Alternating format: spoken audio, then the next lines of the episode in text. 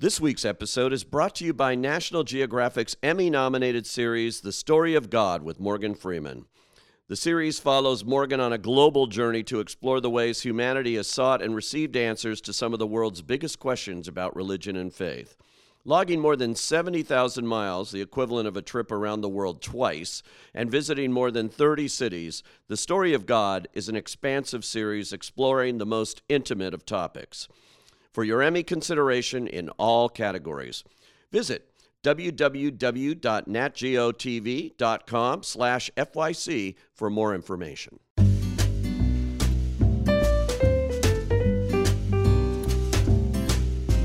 Hi, I'm Dominic Patten. And I'm Pete Hammond. And this is the Deadline Podcast TV Talk. Today, we're going to be wrapping up our discussion of the upcoming Emmy race. And you, of course, have all been following week by week. Week by week. And you're going to hear my interview with Steve Levitan from A Modern Family, a winner five years in a row uh, in its prime for Best Comedy Series, which is going to wrap up its run next season. Uh, and then you're going to hear Dominic's interview with the creative team behind Catch 22 from our annual Emmy Contenders event. So we have been yakking and blabbing and predicting and betting and, and nudging each other about various Emmy categories. And the pressure's the on right now because as we speak, voters like me. Ah!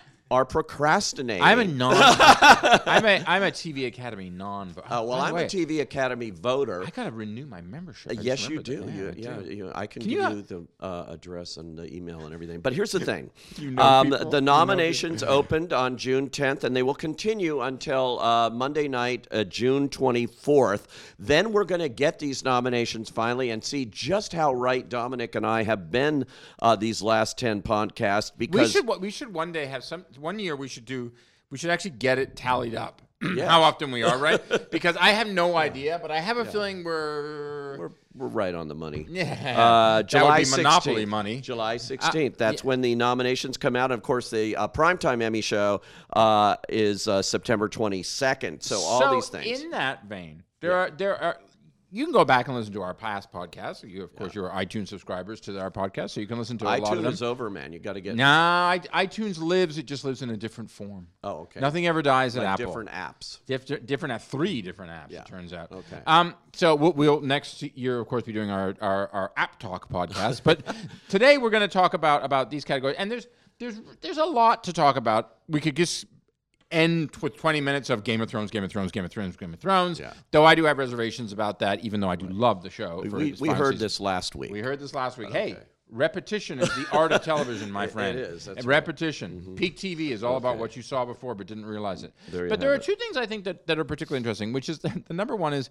I think documentaries are really something yeah. to see this year. And the shows that you actually wanted to get nominated but either didn't, won't, or not don't have a hope in hell. Yeah. So that's it. Well, let's talk about documentaries because uh, all these people, it's the most asked question to me uh, by people when they discover this, and and by professionals out in the business too. I, I had a couple of emails, and they're going like, "What?" Documentaries like Free Solo, which won the Oscar for Best Documentary Feature, uh, is eligible for an Emmy in a similar category too. Yeah. And it's true because the well, rules. Citizenfour won both. Yes. Yeah, yeah. Uh, some have won, some have been nominated. Last year, Icarus, a Netflix movie, won yeah, the Oscar. Also was uh, aiming to uh, get an Emmy. This goes on and on. This year, Minding the Gap, which was nominated for an Oscar, is also aiming for Emmy nominations. Um, and it's interesting because I don't know if the Television Academy members who vote on documentaries take that into account and say, you know, that's not fair. That it's already won an I Oscar. Will, I, I will speak Okay. I am I am a non-voter because of my journalistic status, um, and I think it's a conflict of interest, but that doesn't mean anything. Um, yes, they do take it into account. They do. Yeah. And and I know among my fellow, my past fellow voting members of that category, um, it's a real conflict. It's a yeah. real conflict because you do feel like, hey, buddy, you got the prize. Like, give room for someone else. Right. But you don't want to ignore excellence. Conversely, I do want to uh, say that The rules state you can do this. Each uh, organization, Television Academy, Motion Picture Academy, have very specific rules, and as long as you meet them, it's cool. So why not? The more the merrier for these shows. They're good here. You know, a lot of them start. Remember how HBO used to game the system all the time with documentaries? What do They- you mean you used to? Well, I- yeah. I have this theory. About, by the way, there's a whole other podcast. But I have this theory about the machine known as HBO and Emmys. Yes. Well, they all often put these basically television shows in for Oscar consideration and got several nominations that way and still do, obviously. Everybody does. I think as long as the rules aren't touched in these organizations, it's totally fine. I'm not going to penalize any of these companies for trying to do it. No. Free Solo is just a brilliant But I think, but. I think Free Solo is really up against some strengths here. I'll give you, I'll give you four that I think Right. you really have to consider. First one, the Michael Jackson alleged sexual abuse documentary, that Leaving will never Neverland. happen. It's too uh, people want to wipe their hands. Oh no! Really? I That- think that mean the people at HBO who got great numbers for it? Yeah, but The- that doesn't the- mean voters are going to go. No, but it. but I think that this is. The, I think Leaving Neverland. Have you seen it? I have not. Okay, it is. You you think I saw it, it at Sundance where there were protesters Right. and there was like armed police keeping people out and you know screening machines and all sorts of things. Um, you think you know this story because Right. you, we've That's- heard this story, why I haven't seen it, Well, but know. here's the thing, you know, and I've covered this like stuff, Right. like the trials and things like that, where he was found, he was acquitted. Um, though I have to say, when you pay someone twenty five million dollars, it probably isn't because they took their Lego with them. Right. Um, and and you think you know this, and then you see this film, and it is scarring. And what's interesting about it, in many ways, is it's scarring not because of the two the two gentlemen who are at the at the, in the spotlight with the thriller singer, but their families and their families horror of what they what they seem to have allowed to happen. And so I think leaving Neverland, and then there's the lawsuits with the estate and and and all that stuff. I think ne- leaving Neverland is kind of it, it. It's got so much heat on it. People are gonna people look at it and add to all that, which is subjective. The numbers were fantastic. Yeah. So I think that's that part. Same thing I would also say is you've got another one where conflict is actually is actually the draw here, which is the dueling Fry festivals. Uh, one Fyre. on Hulu, Fry, Fyre. One on Hulu and one on Netflix, which ba- which dropped at the same time. Essentially, they got into a race where Hulu kind of jumped in front of Netflix to just get Well, one of bit. them had some questionable. Uh, Ah, they both had questionable. They were both they were both in bed either with people who were involved in this Right, or that they were they there was money exchanging hands and what have you Yeah. to get access. Look and let's be honest, like you without sin cast the first stone. Lots of people do this, but Right. it really was it it, it it it marred some people because this was obviously these documentaries were looking at scams and looking at cons, and so it made people feel a little uneasy that they were involved, either the company behind it or the people behind it were involved in it like that. I think both of those, though, both those documentaries, if, if for nothing more than a certain a certain scene involving Ja Rule about Yeah. what actually it, it means telling a lie and not, and what's just marketing. Um, Well, I was think hilarious. it's going to be. Uh, they're going to cancel each other out. Neither, Oh, really? Neither will get nominated. And my last one, and I actually rewatched this recently. Was Yeah. on, on Netflix. Is Knock Down the House. Yes. It- which is which is a a once in a lifetime caught lightning in a bottle um, examination as four women run for Congress in Yeah. the 2016 uh, 2018 midterms, and one of them has become one of the most powerful political forces in America, which of course is AOC. And Right. so, so this is a marvel. I mean, you're there when she finds out she wins. It's Yeah. incredible. so it's the incredible. cameras there, just like it was with Running with Beto.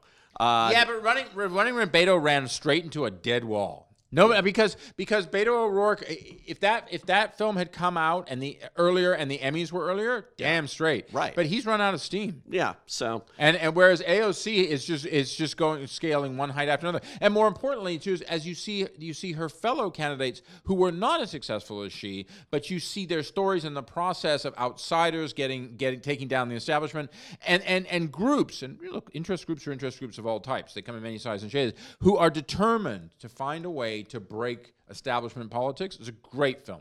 Well, I want to do a, a plug here for things that normally don't get nominated when the Oscars come around, which are show business docs. Not always. Sometimes they go that way, but rarely.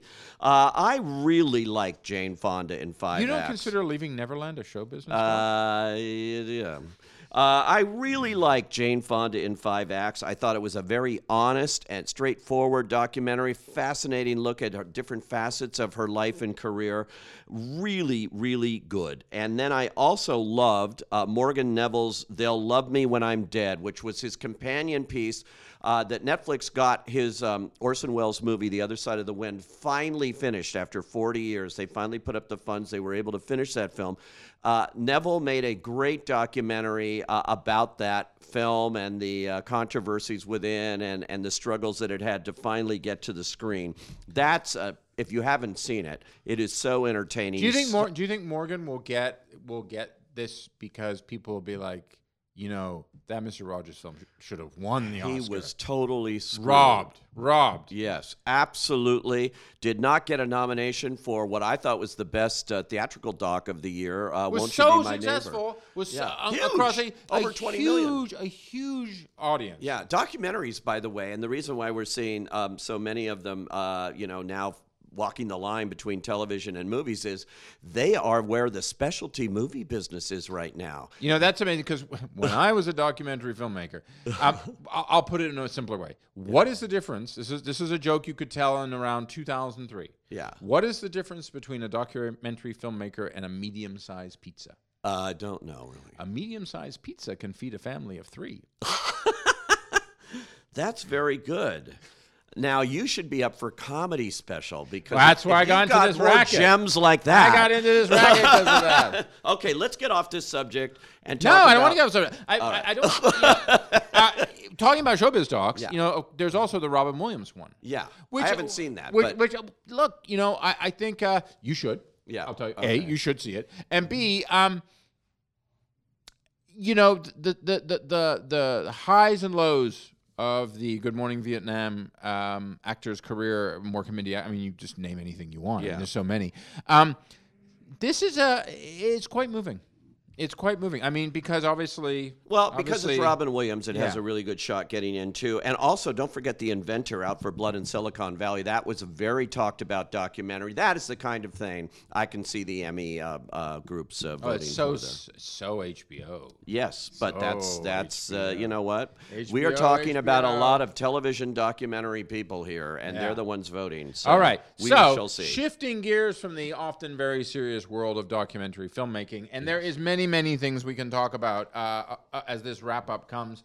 And, and and if you want to email us and, and tell us that we're you don't even know where up is down or that we're in the upside down, I'm perfectly willing to listen to that.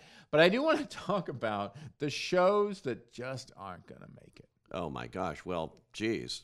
You know, they have so many categories. What, 107? I don't even know how many.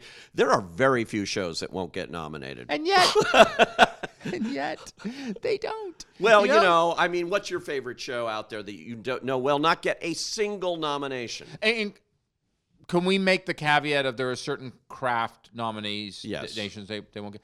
Um, I would say, I would say Ava DuVernay's Queen Sugar, Okay. which has been on for mul- for a number of seasons now Right. on OWN. Look. Ava is well versed in the in the in the world of Emmys, and Right. when they see us, is certainly That's gonna a contender, Yeah. if not a winner, uh, in multiple categories. Actually, the, the Netflix the Netflix limited series about the travesty of justice involving the five young men who were terribly named the Central Park Five. Yes. Um, but uh, Queen Sugar is a damn fine show, and and it does not get any of the attention it deserves. It gets a lot of attention because Ava made a promise a long time ago that she was only going to work with female directors on this show, and she kept her promise. And she went out and looked in places where people were not bothered to look for different voices, different faces, different talents. Some more accomplished than others, and found them. Some brought some of the feature world, the commercial world, the, from her own writing staff, et cetera, et cetera. But it's a great, great show. And its last season, which would be the one eligible right now, it's actually in, in a new season, um, was fantastic because it really took a lot of the threads of this Louisiana family and the sibling rivalry and sibling love and, and, and brought it to a, a very poignant place about our about our country, which of course is a topic that many people are talking about because we live in, in, in two tacos short of a combo times right now, and the rise of the right scares the fuck out of most of us. But I feel that Queen Sugar, I don't know because it's on OWN. I don't know what it is. It, get, it gets overlooked year in, year out. Yeah. Well, for me, And that's a serious one, actually. I mean, Yeah. there's we can make a lot of jokes, but there, that's actually a really serious one for me. yeah, there are a lot of shows that, you know, first of all, bro- I would just be a, a big umbrella here and just say broadcast networks outside of the comedy series category Yeah. really don't come with much uh, that Emmy voters will embrace ever, even though every now and then you see a really good show on broadcast network, but it's not taken seriously. Now we both agree that the that that uh, you know the closest you could get to that, I, I guess in a way, is the Good Fight because of its Good Wife Right, yeah. uh, spinoff. But but like, what do you what do you think? Like, what do you think is one that you would be like? Yeah, yeah. I mean, you know, as you said, comedy's different because comedy, I, you know, other than you know, Hawaii Five O, I you know, it's hard for me to take network TV Yeah. seriously myself. Yeah. Because all they do, they they've adopted what movies do, what the major studios do. It's sequels, it's r- spin-offs, it's all of this. So you see the same show over and over and over again, and it's bread and butter shows. But it's not. Is it award worthy? No, no, not necessarily. But um, you know, there have been shows that I like. I- I'll tell you the one I like, and you are going to yell at me. Right. But I think because it's been doing it's done so skillfully and they had to pick it up from years ago, I think Will and Grace will not get nominated, but I think their achievement in bringing that back to the level where it was when it went off all those years ago is really something. Now, I, I will let you have a pass on that because it is a comedy. Um, but no, I think you're right. I do think you're right, and I think that there is, I think there's a, you know, there's a prestige value that Mm-hmm. I think a number of years ago HBO determined what the bar was, Right. and everybody went to it, so Yeah. to speak. The event horizon. I think then Netflix and Amazon and a few others kind of jumped on board too, and and and allowed that to be the standard that HBO created. I think that's really unfortunate. I'll tell you another one I really, and this is serious, okay? I'm, Yeah. I, I mean, I know we'll joke, we, we can joke later, but this serious one is Starz' Power. Okay. I think that that is a, tr- a tremendous show, and it's a damn well watched show. I mean, Starz get get they had it was the most watched show on the premium cabler, and then they created this app, which they basically they released it a little earlier, and it gets on, um, and the numbers just blew up. And it is you know created by Courtney Kemp and and starring though his character got killed off last year, um, and and and directed. Uh, I think it's an episode coming up for the upcoming sixth season uh, by Fifty Cent. It's a very very powerful show. Yeah, it's about it's about New York New York underworld and drug dealers and crime and whatever. But like you know, like that isn't the basis for a million different things. Yeah. Um, but it's a family drama as well, and it's a drama that looks at all the shades of America, and I think fundamentally looks at this question of passing which is many ways talked about in the African American in, in, in African American community and other communities of color, determined on the, the lightness or darkness of your skin, but also in many ways is talked about in America in terms of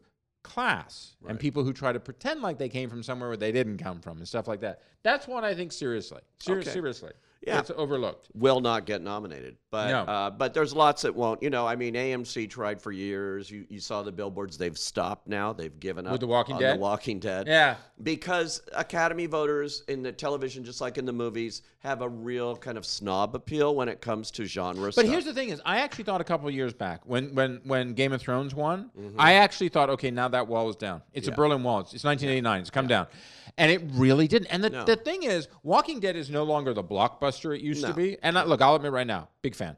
Um, and like, trust me, I, I hung through a couple of seasons where you had to be a big fan to hang on. um, that was like vinegar. Um, but uh, they've been doing some of their best stuff, especially since Angela Kang took over as showrunner. A real reset, a time jump, et cetera, et cetera. And it's just a shame how people like Norman Reedus, Melissa McBride, they just totally don't get get look. They just don't get the attention. I think they they do get some like makeup stuff and Boy, they really reasons. yeah they get the below the line stuff that you you would get, but they they've given up. They have Yeah. they they realize there is no way that that a show about zombies is going to be taken seriously by the Television Academy or by and yet the movie and yet Academy. dragons and dragons and brothels. yeah, that's different. This week's episode is brought to you by National Geographic's epic natural history series Hostile Planet, hosted by Bear Grylls.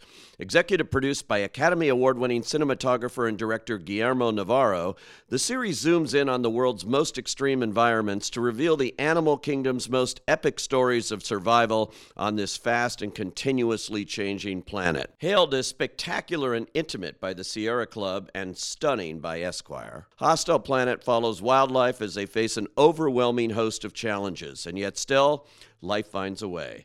For your Emmy consideration in all categories, visit www.natgeotv.com slash FYC for more information. Okay, so anyway, speaking of all of this that might get overlooked, here's a show that wasn't overlooked. It won uh, five consecutive Emmys for Best Comedy Series. I don't think it'll be nominated again this time around uh, in its uh, penultimate season. Uh, however, I had a great time uh, talking for my uh, series Behind the Lens with Steve Levitan, its co-creator, and and he's been with it all 10 seasons so far, and uh, he is ready to talk about it with me. So listen to this conversation. You're going into an 11th season now, which uh, I was surprised by because I had even heard you say uh, that you couldn't see it going beyond 10. Yeah, I wasn't. I, I wasn't lying then. I, I, I, I, really thought that was the case. Uh, and but I think what happened as we kind of got into the beginning of the season is uh, people just weren't ready to end it, yeah. uh, you know, internally. Uh, and we certainly have heard from enough fans uh, that, that they don't want the show to end. The network didn't want the show to end. The studio didn't. The actors didn't. The crew didn't. Yeah. And so uh, we decided to give it one more, one more year and, and really make it feel like a, a final season. You know, what is it about this show that has hit a nerve around it's in 200 countries maybe more. Yeah. and uh, when, when i say it's universally accepted it's universally accepted. You're doing something there that plays around the world that people recognize. You know right from the beginning this seemed to hit the mark. Yeah it's funny. I mean we were obviously surprised. Like I, one of the markets we're in is vatican city. So mitch and cam play there. Yeah. um, I, I, I was surprised at first, but you know when you think about it, you know families are families, um, and you know we and I always say I've, I've, come to, to sort of realize because you know we said it that the show is set in, in essentially Los Angeles, and and some people you know have said maybe that you know Jay's too affluent for people to relate to and all that, but you know at the end of the day, everybody's got the same problems. They might be in a slightly bigger house or drive a better car or they may live in an apartment versus living in a in a house, or they whatever the differences are. But it, you know, across the world, they're dealing with the same thing. They want their kids to be safe. They want their kids to do well. They're fighting technology. Yeah. They're fighting all the same things. So you know, we just try to tap into what's playing, and and it you know, I think it it sort of goes to show that you know, the world is getting smaller. We're, we're all having these universal experiences. It's not just something that's uniquely American. You know, it's amazing to me, and this is network television, broadcast television, the way we traditionally watched television for decade after decade. But since this has gone on in 2009, this industry, TV, has oh, changed drastically. drastically. Um, I mean, on a yearly basis, it seems. Yeah. And here you are, you know, I mean, you had this gay couple on television, which was pretty revolutionary for a show like this on network television in that way. Uh, and now it's like almost quaint in some ways compared yeah, to what we're seeing. Yeah, it's it's, it's, it's practically becoming you know a cliche to have that gay character. um, but you know, yeah, in the beginning we you know we just when we when Chris Lloyd and I you know came up with the idea of trying to redefine the family show and try to make it hipper and and uh, make it something that everybody can enjoy. Uh, you know, we came up with this concept of what's a modern family, how are families different, and, and you know, how could you tell that story without having, yeah. you know, a gay couple raising uh, a child? So, um, you know, for, for us also, like up to that point, and I'm, you know, a giant fan of the breakthroughs that, you know, Will and Grace made. That was, you know, really brave back when they did that. Yeah. It was incredible. Um, but that was, you know, I always say that Mitch and Cam were never, you know, were neither fit nor fabulous. They were, they were just um, regular people. Yeah. Um, you know, like like many of the gay couples that you know we had known. Our, our casting director Jeff Greenberg, uh, you know, who's gay, has been in a relationship for 30 plus years, and um, they look more like Mitch and Cam than they do, you know, you know, uh, uh, the, you know, the hipper gay characters that you tend to see uh, on TV. So. Um, so that was just something that felt really honest for us, and that, something we had to do. I mean, remember in the beginning, I said um, when we came up with this notion, and we said, "Yeah, we got to do it." Um, I remember thinking, "Well, there goes Middle America." I'm really, I, yeah, I, think I even said did. those words out loud, and you know, but it's a it's a real testament to, first of all, to Eric Stonestreet and, and Jesse Tyler Ferguson. Yeah you know what amazing work they've done to make those characters funny and relatable and and all that likable. Um, but also to the universal experience of raising a child. I mean, you know, their their first priority was doing, you know, when we met them was trying to do the best job they could as parents, and I think that people, you know, related to that. Um, you know, and it's it's funny when I remember in our first season we um, we there was a little bit of a break, and, and one of our crew members, in the it's sort of early in the season, we started airing, and one of our crew members went to um, uh, work on another show for a couple of weeks during a break, and uh, he was wearing a Modern Family something, and uh, this kind of big Teamster, scary-looking Teamster, came up to him and saw him. He says, "You work on that Modern Family?" And the guy's like, "Yeah, I, yeah." He's got a little scared. He's like, "Yeah, I do." And the guy goes, "I like that Mitch and Cam."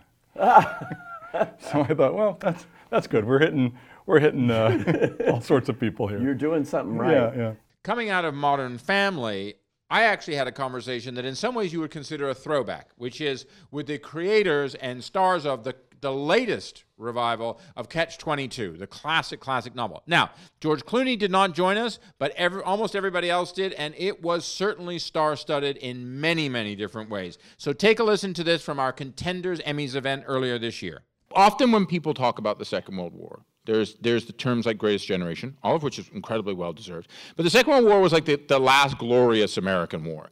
And Catch 22 has always kind of pulled back the curtain on that and said, nah, not so much, right? Not so much. Um, in that scene we just saw, there's a real discussion of like, well, that's insane. And, and hence, you know, the, the, clearly the title has become a, a phrase for, for the lexicon of, of our culture.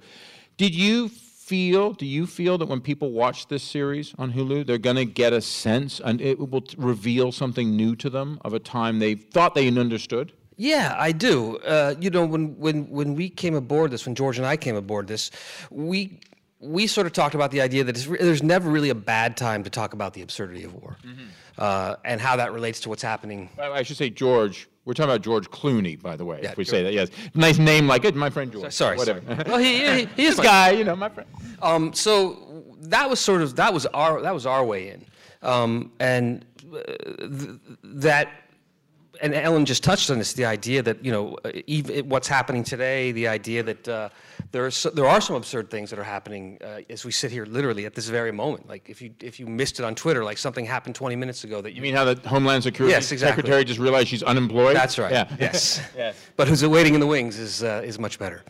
Exactly like the other half of the cabinet who actually haven't been confirmed exactly. and are acting everything. Yes, yes, yeah. yes, yes, yes. But that part of it, I mean, I know that you know George has done this with other things that he has either done remakes or reboots or whatever the term is of the of the week for these sort of things. Failsafe being one of them, and many others. Guys, as bringing on this is this is you know we live in an America that's fighting at least two wars right now as it is. Do you did you feel a sense to touch on that as you wanted to tell this story for a 2019 audience, or did you pretty much feel you wanted to stay pretty close to the canon? Uh, this began um, with Luke and I talking about uh, books that perhaps would be challenging to do as movies, but would lend themselves to limited series format. And Luke um, pointed out that Catch 22 is, of course, about war, but it's also about the absurdity of bureaucracy, the absurdity of power, and in some ways is a kind of you know origin story of the current geopolitical state of things. And so we made an agreement with Paramount to do it, and Luke disappeared for a few months and came back with these fantastic scripts that really got to the heart of I think what Heller was um, was writing about, but also in some way I think um, showed how it's more or less appropriate to any time. It's a it's a timeless story. Luke, in, in, in adaptation is always it, a process. Clearly, what? How did you decide to how to take the essence of the book, the, what, what appealed to you from the book, and bring it to the screen? And what were some of the decisions you had to make about stuff to leave out? Well, the mission statement for me was to retain the chaotic energy of the novel, but to make a more coherent canvas on which the characters could actually have actual emotional uh, journeys through six episodes. Uh, and the central uh, journey is Yossarian's journey, played by Chris Abbott, uh, a, journey of loss and bewilderment, really. Um, it, it, was hard. There are about 40 characters in the novel. I whittled it down to around 15 for this, approximately and sometimes took two characters and blended them into one because as a single character they didn't do enough, but making them into two characters would help give them substance over six episodes. It was really hard uh, uh, making decisions about what to leave out of the novel. It's a glorious novel. If you if you read the, if you reread the novel, and I, I, I, it's a beautiful, beautiful mess. This novel, and the, the fact. And you mean that in the best. In the best sense. This is, I, I grew. This is you know this to me. This is the Bible growing up, and so what he did with this novel, in the way that he was to find the through story, you know, Yossarian's arc through this whole thing, and to really sort of, I mean, there were so many great characters that he had to get rid of, that yeah. he had to throw away. With that, Thanks for listening to this entire season of Deadline's podcast TV Talk. We always enjoy talking about the Emmys. Of course, Pete and I agree on nothing, and we're wrong about everything. Yes. But we love it that you guys listen in on us, and we much appreciate your feedback throughout the, the weeks that we've been on. So, now and going forward in future seasons, please make sure you subscribe to us on what may still be called and may one day soon not be called iTunes, so you never miss an episode. And of course, you can find all of our Emmy breaking news coverage at deadline.com. So thanks for joining us this year. We'll talk to you soon. Take care.